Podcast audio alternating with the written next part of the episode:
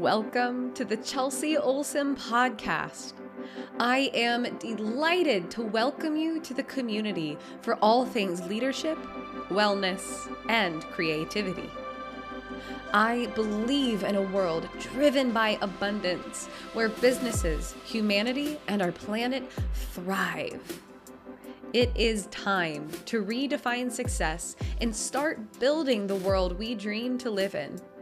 It starts with you, and it starts here. Hello, everyone, and welcome to the show. I am so excited to introduce Doctor Kyra O'Keeffe, P H D, who is a speaker, educator, and coach who celebrates love or the direct experience of our shared being. She earned her master's degree from Harvard University, where she studied how the human mind works, learns, and grows. She then went on to earn her P H D from Stanford University, where she researched the culture of success. She then taught at Stanford University on topics ranging from happiness to love before leaving to pursue her own spiritual aims more fully. This led her to non-duality, a path that delivers the peace, freedom, and happiness that lives at the heart of our being. So now she joyfully shares her love of self-knowledge with anyone who's ready to find freedom from suffering. So thank you, Kyra, for being here today. I'm so excited to have you. Thank you so much for having me. It's an honor to be here. I'd like to begin with you telling us and simply elaborating on what is the culture of success?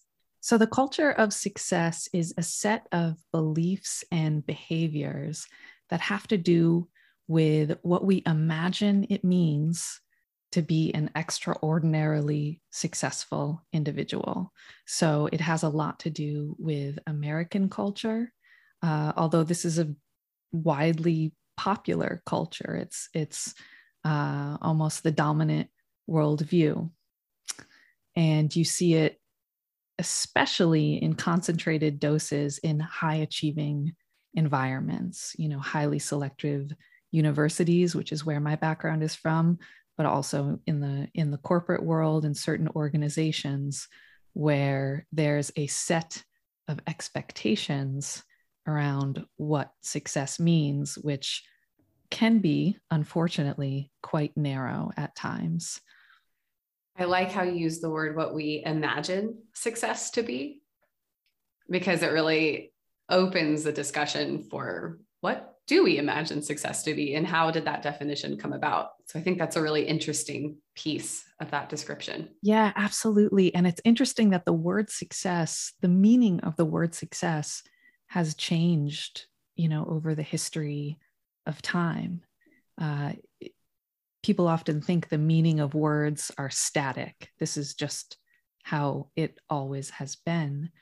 But, you know, it wasn't until the seventeenth century that the word success was even used to refer to an individual. You know, before that, the meaning was much more collective. Uh, so it's interesting to see what the word success has come to mean in our minds, where it's hyper individualistic. Yeah, I almost don't even see the word success used to refer to a communal accomplishment.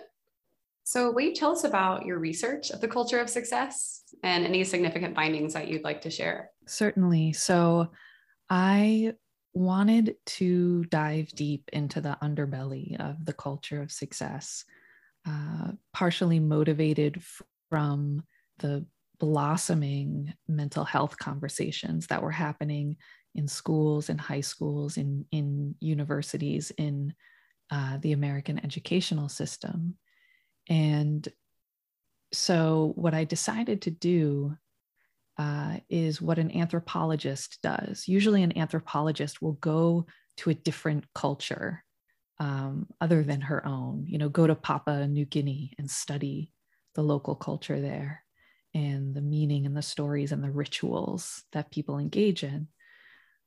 I decided to do that with my own culture, the culture that I was raised in, and essentially try to make the familiar strange, as they say. So I went to uh, one of the top universities in the world and did an ethnography, which is just a study of culture, of the local culture of success uh, among students. I talked to students for hours. I listened to their stories. I did focus groups. I interviewed faculty members. I went to events, viewing all of these rites and rituals and stories around what it mean, what success means. And what I ended up focusing on were certain common patterns of stress that arose uh, as a result of this culture. But first, I'll say a few words about the culture. Um, the students described perceiving this culture of success as demanding of them that they be number one in all domains of their life. And I ended up calling this the myth of the total winner. The total winner is that individual that can somehow magically do everything perfectly. Uh, they can do it all. Uh, they do it all while looking calm and at ease.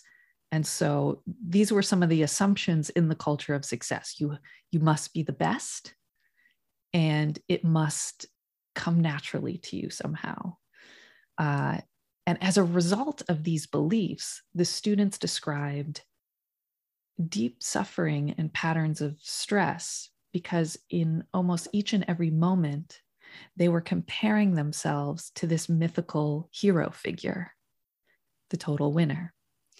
And so the students actually had a local vocabulary for all these different patterns of st- stress. Uh, Duck Syndrome, for example, was one of the names of the patterns, where one presents an image of calm and competence above the surface, like a duck, while paddling frantically underneath. Another pattern, uh, which many folks are familiar with, the students described as imposter syndrome. This feeling like no matter what they do, they just don't belong. That's how that, that story went. And there were many other patterns as well. Perfectionism. Uh, within the social realm, students use the phrase FOMO, fear of missing out, sort of applying this success mentality even to one's social life. You know, if I don't go to all the parties, or if I don't go to the best parties, or if I don't, if I'm not great or the best socially, I'm, I'm somehow, I'm missing out because I must do all the things somehow. Um, other patterns included fear of failure. Fear of failure also connected many of these patterns, uh, as well as many students reporting an experience of having a very harsh voice of the inner critic. So these are just a few of the patterns which, to summarize, I could describe as the branches of a tree. Perfectionism, belief I have to do it all, Uh, FOMO, imposter syndrome, duck syndrome. These were all seemingly separate problems, but they all came together at their base with a deep fear of failure that seemed to be underneath all of them. And then the trunk of the tree, I would say, which brings it all together, was a deep sense of lack, is the phrase that I used. This sense that I'm not good enough unless I achieve or perform in this way. I feel like all of those branches that you're speaking about, we see ripple out, as you mentioned, in our primary culture. So I'm left wondering, where does this come from? That's a great question that I wish I had an answer to. But if I were to be honest, I don't, because And, and that's the thing about culture and cultural phenomena. It's like the water we're swimming in. It's so pervasive, and it's historical. It goes way back. You know, a lot of these themes you can trace back to the Protestant work ethic and um, other cultural trends at the beginning of the creation of this country. And, and we could trace them back much, much earlier than that as well. So I don't, I don't feel that I can pinpoint a beginning, but your question points to something important, which is just how pervasive this is. You know, look at any advertisement. Look at your Facebook reel or any social media reel. You see this, this performance of the total winner. Um, it, it's, it's really deep. It's really pervasive, and, and it's, it's really deeply embedded in American culture, which we've all been steeped in. And in this next question, this may be something that you discovered in your research, or maybe just as somebody who is very intimate and familiar with the patterns of the culture of success. But I'm wondering, what are the side effects of being deeply enmeshed in a product of the culture of success? Some that I've witnessed and some that I can just share anecdotally is that if if one believes that narrative, that myth of the total winner, and that I must somehow do that performance and be good at that performance, one of the most tragic consequences I've witnessed is what it does to one's relationship with other people and with oneself. Um, there can be a sense that vulnerability is somehow a sign of weakness or a sign of failure. And we all know that vulnerability and authenticity is so key to human relationships. You know, what happens if we tell ourselves the story that, oh, I have to shove that down and hide that away? You know, that was connected to the pattern that the students called Duck Syndrome. Uh, one, and then of, and that's in the presence of other people. But but if one really has internalized this story, it can happen. We can do it to ourselves. Like even even if you're alone in the room, you're not around other people, you do something silly or something that feels like a mistake. This is connected, of course, to the pattern of uh, that gets called the inner critic. Uh, one can treat oneself very poorly in a way you would never treat another person. So, so these are the consequences that I'm the most concerned about, especially when it comes to, you know, raising children and adolescents in this culture. Uh, and that is actually connected to what inspired this research. Uh, is around the time I was deciding my dissertation topic and what to study, there were uh, these horrifying cluster suicides in Palo Alto, which many people are familiar with because it was in the news, where at these two particular high schools, especially, which are known to be um, known to have a heavy dose of this culture of success, there were suicides, which I believe uh, totaled to some to four or five times the national uh, average for suicides, just in certain years, and they happened in clusters where, you know, I think the first cluster was six teenagers within the span of a few months, and four of them went to the same high school.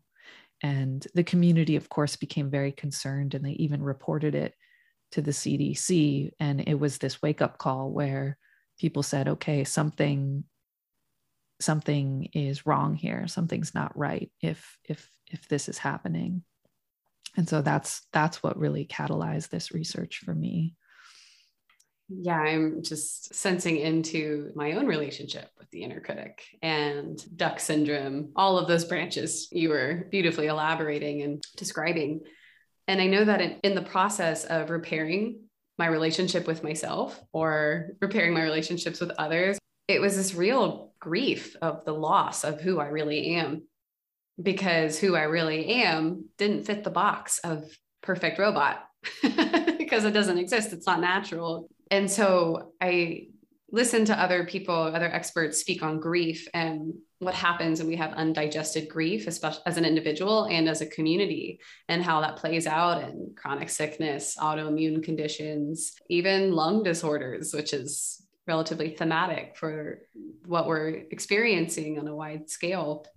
So I just want to really just express my gratitude for your research and the message you're able to bring, because I think this is so important. I almost feel like the biggest epidemic of all is not enough, not enough, not enough, because that plays into, I need more, I need more, we need to take more, we need to take more, we need to make more, we need to make, and it's all this take, take, consumption, consume, consume, consume, when in our natural world, there's this dynamic of consume and give. And there's a real sickness that comes from that constant consumption. And there's a part of our self that doesn't like it. But because we're in this culture of success, we're super programmed that that's what we have to do. That's like our lifeline, is just keep consuming in order to hopefully reach the top, the number one. So I just think it's so important. How it ripples out is so vast. Absolutely. I, Chelsea, I just got chills when you, when you said, uh, you know, the loss of self. I, th- I think you were talking about how, you know, healing these own voices within us, that is the cost, you know, that is the cost of this, is in order to engage in that performance, Um, the performance of the total winner, one, we have to betray ourselves. We have to abandon ourselves, our real self, uh, because it's it's a performance. It's it's not authentic, and and I think that is a real cost that needs to be named and acknowledged, and and there's something tragic in it, because our Our self, at the same time, our real self, is the source of happiness and peace. So, so it's like, why would we ever want to turn away from ourself, our being, which is beauty itself, which is peace itself, which is happiness itself, in exchange for this ultimately unsatisfying activity? Uh, you know, it's madness. So I'm wondering, is there actually any measurable correlation between accomplishment and happiness? Hmm. This is such a good question. This is such a deep question too. Okay, my short answer is that no, there is not a correlation between accomplishment and happiness. But there is a correlation between accomplishment and pleasure. And as long as we confuse happiness and pleasure, we'll think, we'll be under the illusion that our accomplishment is related to happiness. But we have to make that distinction. And, you know, many of us are familiar with the fact that the human body mind, you know, over years of evolution and natural selection, has these dopaminergic reward systems in the brain where our, our bodies are just sort of wired to seek pleasure. um, and we get, we get this hit of pleasure whenever we achieve some goal, get some object that we want, or achieve some state. That's all well and good. There's nothing wrong with that. I'm not saying we need to become monks and shave our heads and go move to the monastery. Pleasure is totally fine. It's just not the same thing as happiness. Pleasure is a temporal state. It has a beginning, it has a middle, and an end. It's not lasting. Uh, whereas happiness is not temporal. It's actually the nature of our being. And so part of what we've been discussing in relation to the culture of success, I think one of the misconceptions uh, underneath the culture of success, one of the false assumptions that many people have fallen prey to, is this idea that the acquisition of objects or accomplishment causes happiness. That's sort of a hidden assumption underneath this success culture, because I think no one would be doing all these things if they didn't think, oh, this is going to make me happy. You know, if I, if I said to you, okay, you get to have ultimate success, you get to have all of the accomplishments you want, just dream up whatever uh, dream success story you want, and you get to have it, but you don't get to have happiness. You would be miserable with all of that. Would you sign up for it? I don't think so. I mean, people, people are, are chasing all of this because they think it's going to lead to happiness. And it's such a common assumption in our world culture as human beings. It's so pervasive. It's some deep, deep programming. Uh, and that, I believe, needs to be questioned. It needs to be challenged, because achieving happiness, on the other hand, doesn't require all of that work. It's actually effortless, which sounds strange to the mind that has been conditioned in the culture of success to think, oh, I have to work hard. I have to earn it. I have to achieve these things, right? That's the narrative of the culture of success. When it comes to real lasting happiness, you don't have to earn it. You don't have to work hard. You don't have to deserve it, because it is the very essence of our being. I absolutely love how you pair accomplishment with pleasure, but pleasure does not necessarily equate to happiness. Discernment is such an important piece of evolving as an adult. And there's accomplishment that really lights up the body. It really lights up the spirit, the heart. Like, yes, I did that. I accomplished this. And then there's accomplishments where it's, phew, I accomplished it. So I, I made it. I'm not going to get ostracized. I'm not going to get made fun of. It's kind of this fear-based accomplishment. And so I think there's so much there in the conversation of pleasure, of even, you know, how, why does it feel pleasurable? Does it feel pleasurable because it's inspiring and it ignites your, the fire in your belly? Or does it feel pleasurable because you avoided potential conflict or you avoided potential danger? I have a memory of being in high school, and I, I come from a family of professional musicians, professional classical musicians. I'm also a musician, and I was in this competition, auditioning, auditioning to get in. And there was something that was messed up with our scores, and it, they were, came out two weeks late, and I ended up getting first runner up. And it was the only year I didn't place. And I sat in the bathroom for two hours after school and just crying and crying, terrified to go home and tell my family that I didn't place. And every other year that I placed, it was, phew, okay, I'm good. There was no celebration. There was no pride in my efforts or gratitude for my talents. It was just, phew, I made it. And so I just wanted to A, say how much I appreciate your commentary on that, because I don't know if I would have naturally made that correlation in the distinguishment between pleasure and happiness. And also just to kind of pull the topic of pleasure apart a little bit in regards to accomplishment, to invite anybody who's listening to practice that discernment in their life. And because I would also imagine, tell me if you agree or not, that within this culture of success, that there's maybe a distorted belief or acceptance around pleasure. Yeah, I think that dynamic, the distorted belief around pleasure, is mostly mistaking it for happiness. Uh, and also, unfortunately, overlooking the fact that pleasure and pain are kind of like two sides of the same coin, and the coin is always flipping.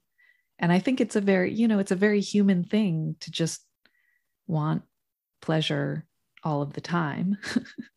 You know, a lot of human life is organized around trying to create pleasure all of, all of the time, but that doesn't seem to be the way it works. You know, with these human bodies, we seem to come and go in and out of those two states.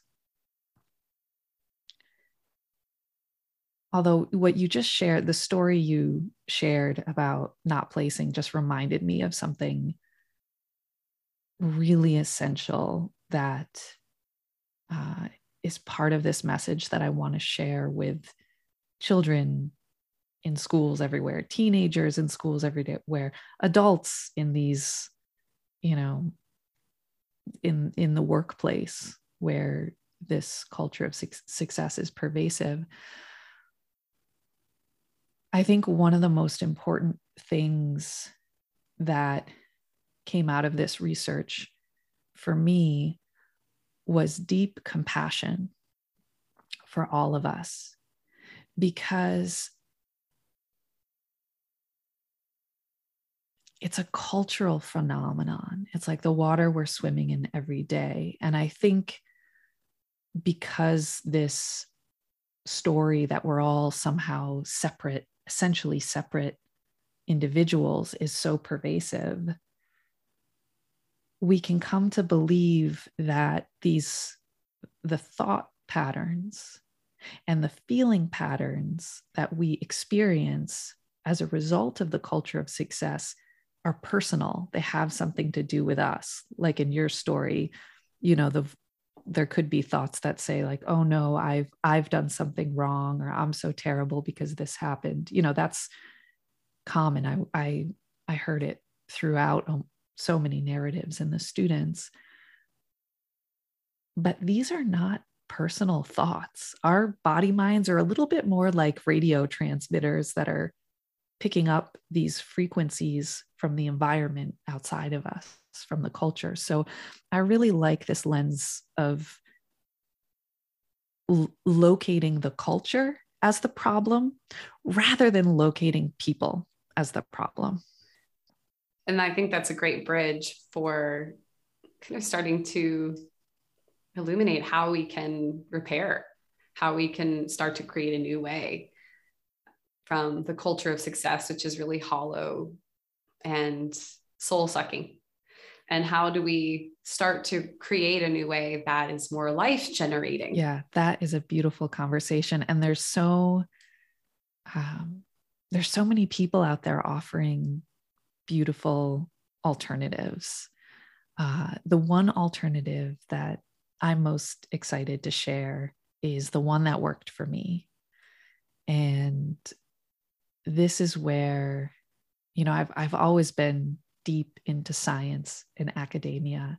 And at the same time, I've al- always had this deep interest in questions that science can't really answer. Like, who am I? Like, what is the nature of happiness, and how can I access it right here and now? And these are questions that are better answered uh, within wisdom traditions, uh, certain spiritual paths. And I experienced a, a pretty sudden break with academia, where I realized I had sort of implemented the recipe of success that I had received from my culture and my family, and it didn't result in happiness. And I was like, huh, that didn't work. And at the same time was witnessing this sort of mental health crisis around me, and, and feeling this deep pull to support students uh, or anyone who's interested in finding relief from suffering.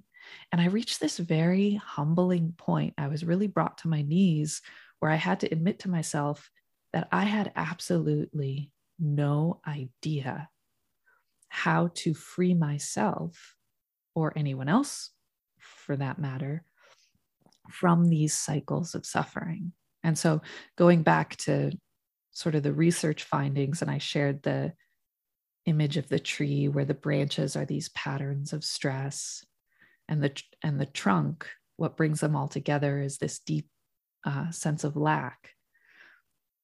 I became interested in the question of like, well, what is the root of all of this? You know, if we want to pull the weed up from the root, so to speak, what is the root? And I didn't know the answer.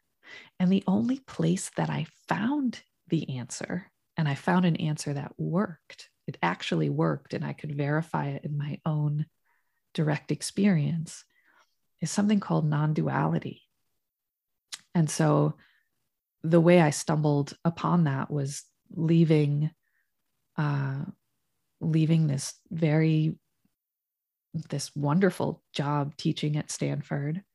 I actually went and sat in a cabin in the forest and just meditated because I didn't know what else to do with myself. And shortly thereafter, developed a deep desire uh, to, to find the direct path to happiness, and the deep desire for a teacher or a guide or a mentor who can help me.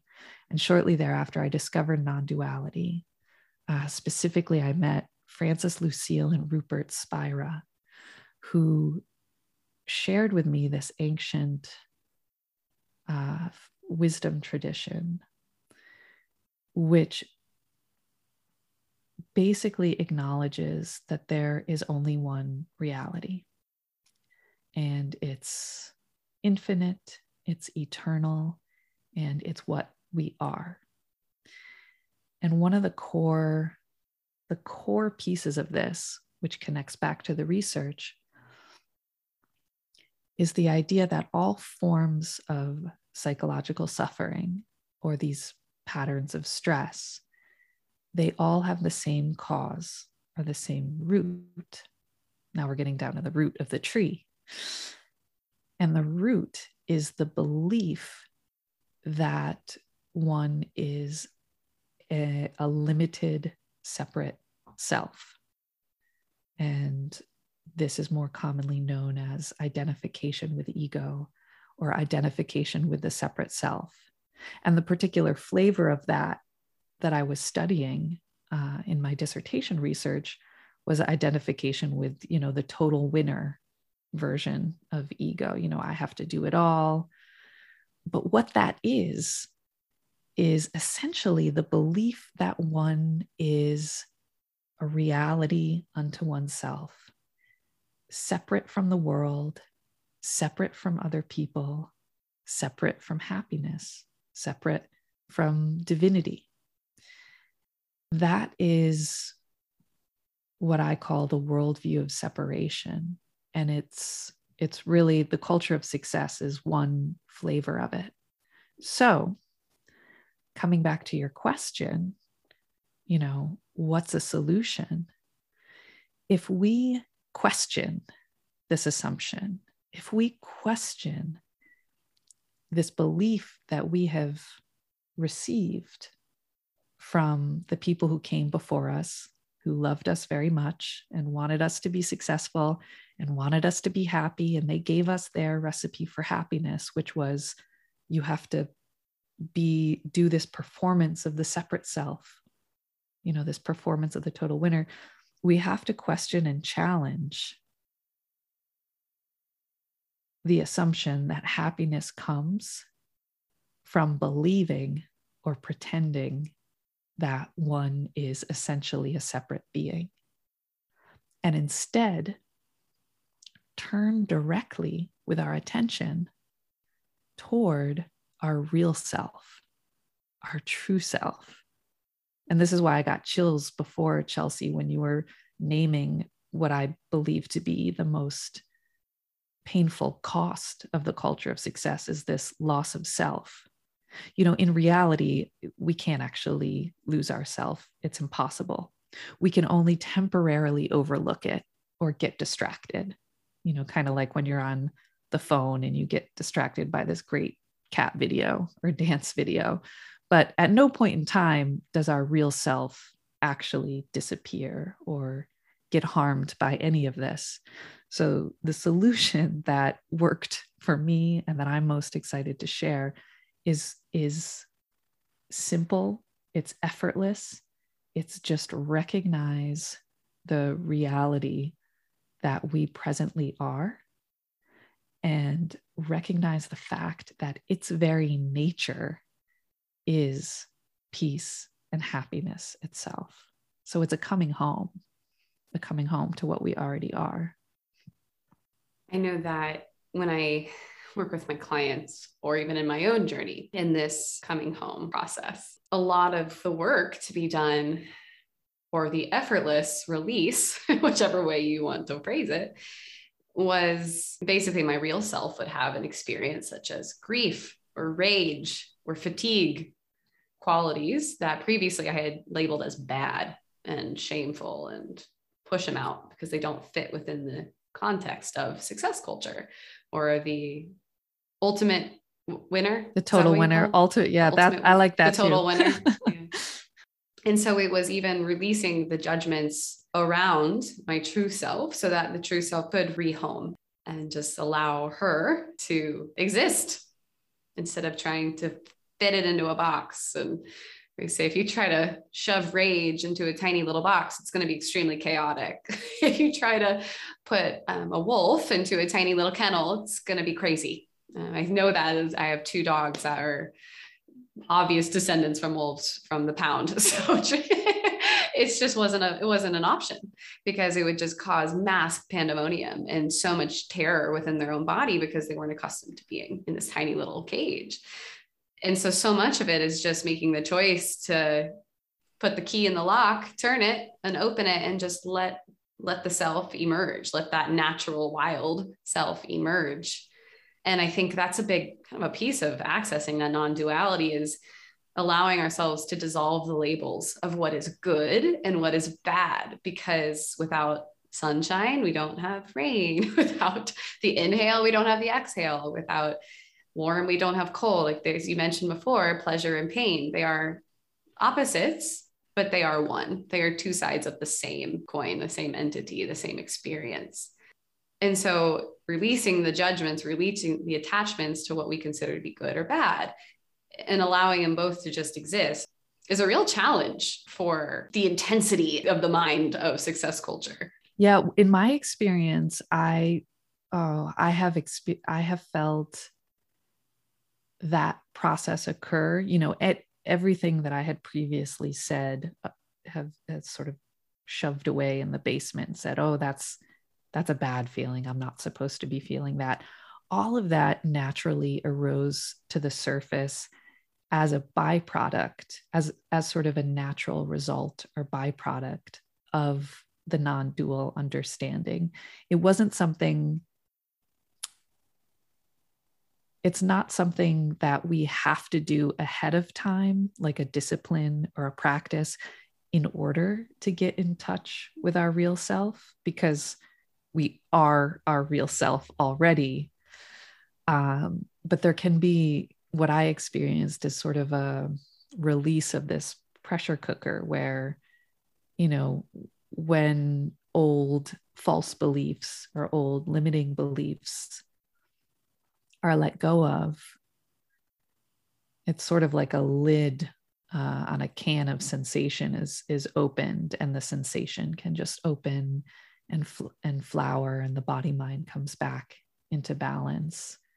Uh, but I agree absolutely that when it comes to bodily sensation, which is really all that feelings are, bodily sensation, there's no such thing as good or bad. You know, it's just sensation, and it's all ultimately uh, neutral, and none of it can can harm us. So I'm curious, having grown up in a culture of success, doing all the things that you're quote supposed to do, studying it, learning it, becoming intimate with it, having this whole rebirth and this whole new revelation of what it means to be human. I'm curious to hear how you personally define the word success. In this moment in time, I would define success as self-knowledge, A K A happiness.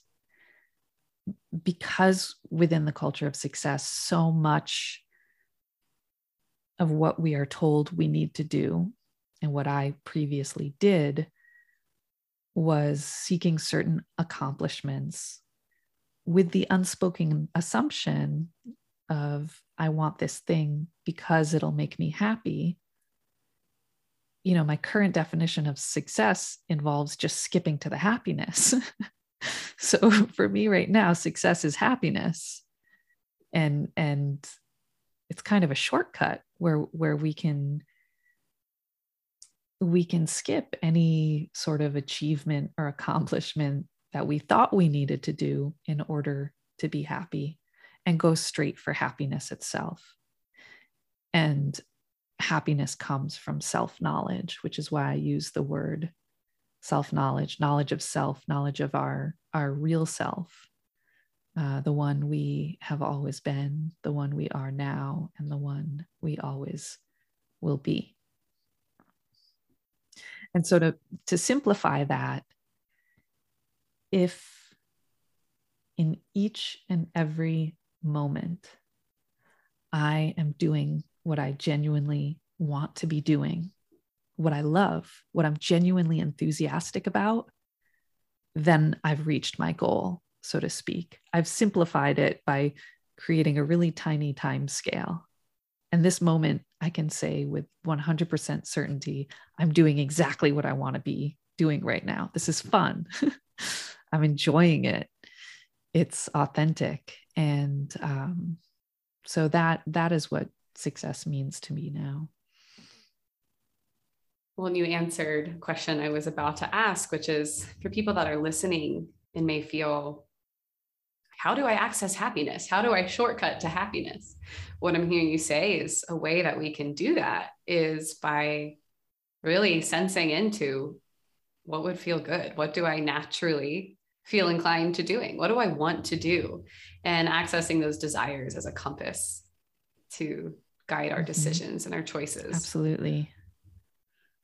How can people find you? Well, I, I'm so excited to share, you know, with anyone who's interested, anyone who, who is ready and wanting to access freedom, peace, happiness right here and now. I would say the way to find me is through my personal website, uh, w w w dot kyra o'keeffe dot com, K Y R A O K E E F F E dot com. And then there's a little contact tab on my website, and that'll allow you to email me directly. So feel free to reach out just to say hello, or if you'd want to, if you'd like to hop on a phone call, I'd be happy to, to see how I can support. And is there any last piece that you want to leave our audience with today? It might be just a favorite quote or a piece of advice or just anything that's resting in, in your heart. I'll share a quote from my friend, Rupert Spira. He says that we cannot travel to happiness, but we can travel from it. So I would invite everyone who's listening today to just walk as happiness, just operate from the assumption that that's what you already are and travel from that place. Beautiful.